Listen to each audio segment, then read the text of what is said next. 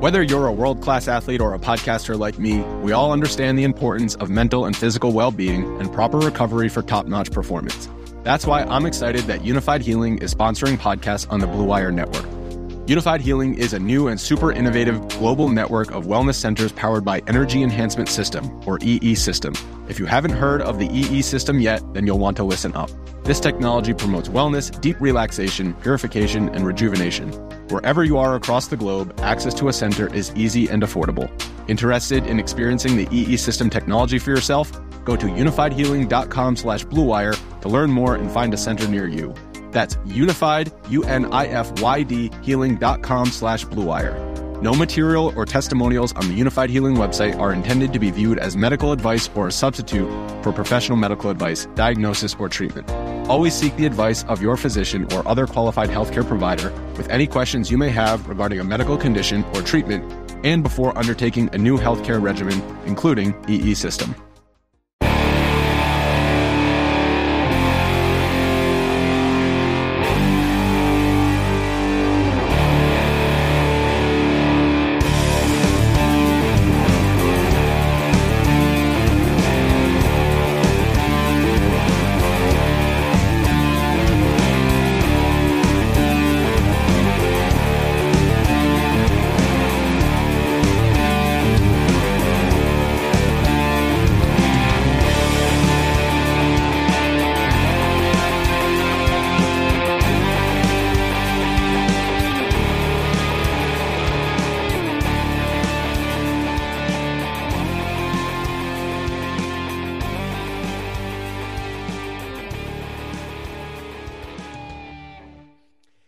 Hey, what's going on, everyone? This is the Go Long Podcast. Thank you so much for making this podcast part of your life.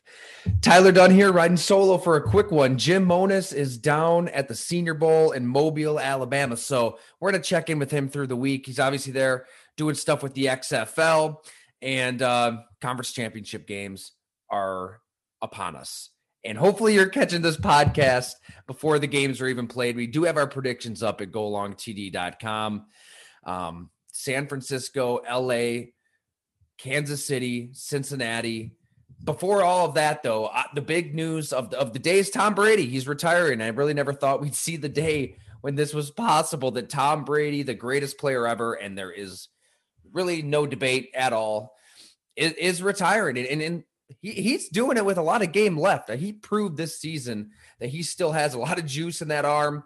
Um, he threw more yards this season than he has in any year his entire career. I know there was the extra game, but 5,316 yards, 43 touchdowns. I think this really comes down to family, being a husband, being a father, wanting to experience things that he hasn't been able to experience for the last 22 years as a starting quarterback. And, and that stuff matters, at, at least to a lot of quarterbacks out there that, you know, want to be around their families. You can hear it in his voice. You can see it in the interviews. I, I think that it was pretty real. It was pretty genuine right out of the game. Uh, the, the conversation that he had there talking about wanting to be with there with his family and Gisele's kind of wanted him to step away from the game for a few years, it, it seems. So good for Tom Brady. Um, the best ever, won a Super Bowl with Tampa Bay. Um, Nah, not really much else you can say. I guess the, the, the best Tom Brady memories that I would have here would be uh, being there at Arrowhead Stadium. Gosh, it would have been the AFC Championship game in 2018 when they when they beat Patrick Mahomes. Just a brilliant game plan to keep Patrick Mahomes off the field most all of the first half. But then Mahomes, MVP season, he comes storming back and Tom Brady still had to make plays at the end of that game to win in a hostile environment. The Super Bowl, they, they beat the Rams. It was, it was kind of a boring game, 13 to 3. But that moment there, the throws he made at that age with a lot of injuries and a, team that really was counted out at various points, that stands that stands out. And before then, obviously 28 to 3 being there at Houston. Um, I don't know if we'll see a comeback like that for, for years. So uh, good for Tom Brady. And yeah, he's going to get into the Hall of Fame, the same class as Ben Roethlisberger. I guess if Aaron Rodgers retires, right, they could all be in the same class together in Canton. Um, I don't know. I don't know if Aaron Rodgers would want to go into Canton the same year as Tom Brady. I think he might want to go in on his own class as the own headliner. So maybe, maybe this means that Aaron Rodgers uh, isn't going to step away anytime soon. Speaking of Aaron Rodgers, let's hit on that really quick. Uh, Nathaniel Hackett, who Jim Monos knows really well. well you know, we'll, we'll, talk about it this week when we reconvene for a podcast. Um, they were together in Buffalo. We talked to EJ Manuel on, on a previous podcast about Hackett. Uh, he worked with him, but he's the head coach of the Denver Broncos now. Uh, he is absolutely worthy in his own right to be a head coach. I, have spoken with Nathaniel Hackett a few times over the years uh, when he's with the Jacksonville Jaguars, just full of energy, to put it mildly, put it lightly. He is just a, a, a energizer bunny in every sense. You, you, can only imagine how well he interviewed for this position with the Denver Broncos. And yeah, I think that he's had a lot of bad luck. You know, it was just a EJ Manuel. We, we've talked about uh, his past and and how he was mishandled and maybe wasn't really ready to be a starter in his own right. And then he has Blake Bortles in Jacksonville. He, he gets to Green Bay, gets to work with Aaron Rodgers, and he's what a two-time MVP with Aaron Rodgers himself. So I, I think that worthy. Rodgers certainly helped, but definitely worthy to be the head coach with Denver. Had a chance to watch his press conference. It was really impressive with him breaking down the kind of offense that he wants to run. What does this mean? I think we're naive to think that Aaron Rodgers' name doesn't come up in that interview. Uh, Aaron Rodgers loves Nathaniel Hackett, loved Daniel Hackett more than pretty much anybody on that coaching staff, as much as any player. You know, I was told from a couple different players that their relationship is unbelievably strong that he more so would just kind of tolerate Matt LaFleur. I think it was fine. I don't think it was bad, but I think for the most part, they just kind of the way it was described to me, just just, just kind of coexist. Uh, they got the two different playbooks. A play comes in, Aaron Rodgers has the ability to change that play. I think he did that plenty. But him and Hackett were unbelievably tight. And I think that uh yeah, I think the, the Denver Broncos in a division with Patrick Mahomes and Justin Herbert are absolutely going to do what they can to try to trade for Aaron Rodgers. I think at Hackett and Rodgers, they probably want to be together. If I were to put an educated guess to it, now is Green Bay ready to get to that place to trade Aaron Rodgers? You know, everything they're saying publicly is they want him to be back. Um, you know, why wouldn't you want the MVP back? We, we've talked about it with Bob McGinn. It, it was another playoff defeat, playoff heartbreak, apathetic performance, not driving the ball downfield in the cold. Basically, the, the polar opposite of what you saw to Josh Allen in the cold against New England, taking those shots downfield, trying to make plays.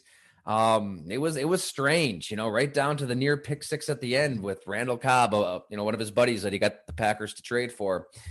I don't know. I, it, we, we've kind of seen the same story for a decade now. So uh, while you have trade value there, um, obviously we wrote it again and again. I, I feel like if you can get multiple first, multiple seconds, multiple players, and Denver has some really good young players that you could package together why not do it? I don't think they're they'll be able to get what they could have gotten last year, but you could still get a ton for him this year. We'll see what they do. Actions speak louder than words. I, I didn't expect Matt LaFleur to sit there and say we want to trade Aaron Rodgers. That would be foolish. But uh, they clearly made some arrangement behind the scenes for Aaron Rodgers to even be willing to play this 2021 season. We nobody really knows the full details to to that other than what's been reported, and that's if Aaron Rodgers wants out, the Green Bay will explore that trade. Obviously, his one year under his contract still with Green Bay. Could be a free agent after that. If he wanted to suck it up for one more year, he could retire. He could force his hand with the trade. Davante Adams, remember, the Packers could tag him if they want to, force him to play this year. Is he going to do so happily? Not many receivers like playing on the tag, let alone ones who are Davante Adams. Uh, it's going to be an interesting offseason for the Green Bay Packers. And at Go Long will definitely take a long form look at the entire situation as we kind of get into the spring and get into March because a lot's going to change. Uh, this is a team that doesn't want to rebuild.